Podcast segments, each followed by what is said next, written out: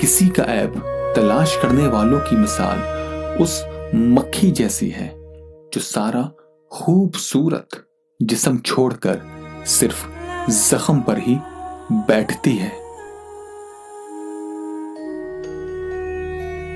मुझे नहीं लगता कि मैंने अपनी ज़िंदगी में आज तक इतनी खूबसूरत बात और इतनी समझदारी की बात इतने आसान अल्फाजों में कहीं पर भी सुनी है या पढ़ी है।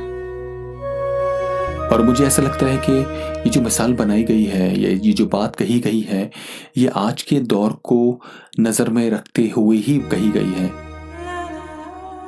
क्योंकि ये बात आप भी जानते हैं, ये बात हम भी जानते हैं कि आज का जो माहौल है वो बहुत ज़्यादा बदल चुका है। आजकल हम सिर्फ़ लोगों की बुरी आदतों पर ही नज़र डालते हैं। उनके ऐबों को ही तलाशते हैं।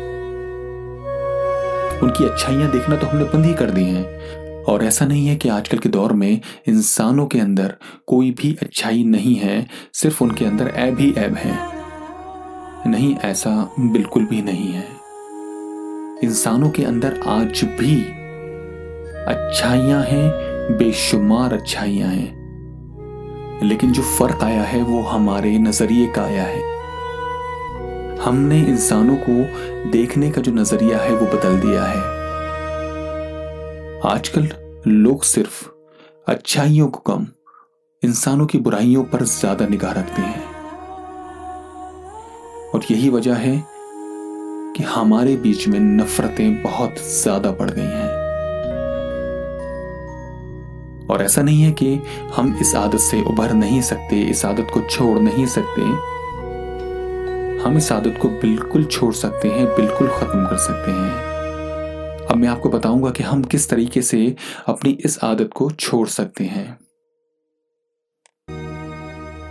जब तुम्हारे दिल में किसी के लिए नफरत पैदा होने लगे तो फ़ौरन उसकी अच्छाइयों को याद कर लिया करो।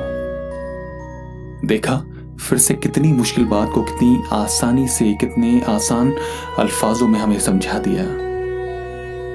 अब हमें कुछ नहीं करना है। सिर्फ़ इतना करना है कि अगर हम किसी से नफरत करना शुरू कर दें तो हमें अपने आप को ये समझाना है कि इस इंसान के अंदर इसके ऐप से ज़्यादा पढ़कर इसकी अच्छाइयाँ हैं। अब हमें सिर्फ़ उसकी अच्छाइयाँ ही देखनी है। और बस दुनिया में प्यार बांटते रहिए, अच्छाइयाँ देखते रहिए और सुनते रहिए सवालों का पॉडकास्ट लेकिन जाने से पहले आपको मेरा चैनल सब्सक्राइब करना बहुत ज़रूरी है।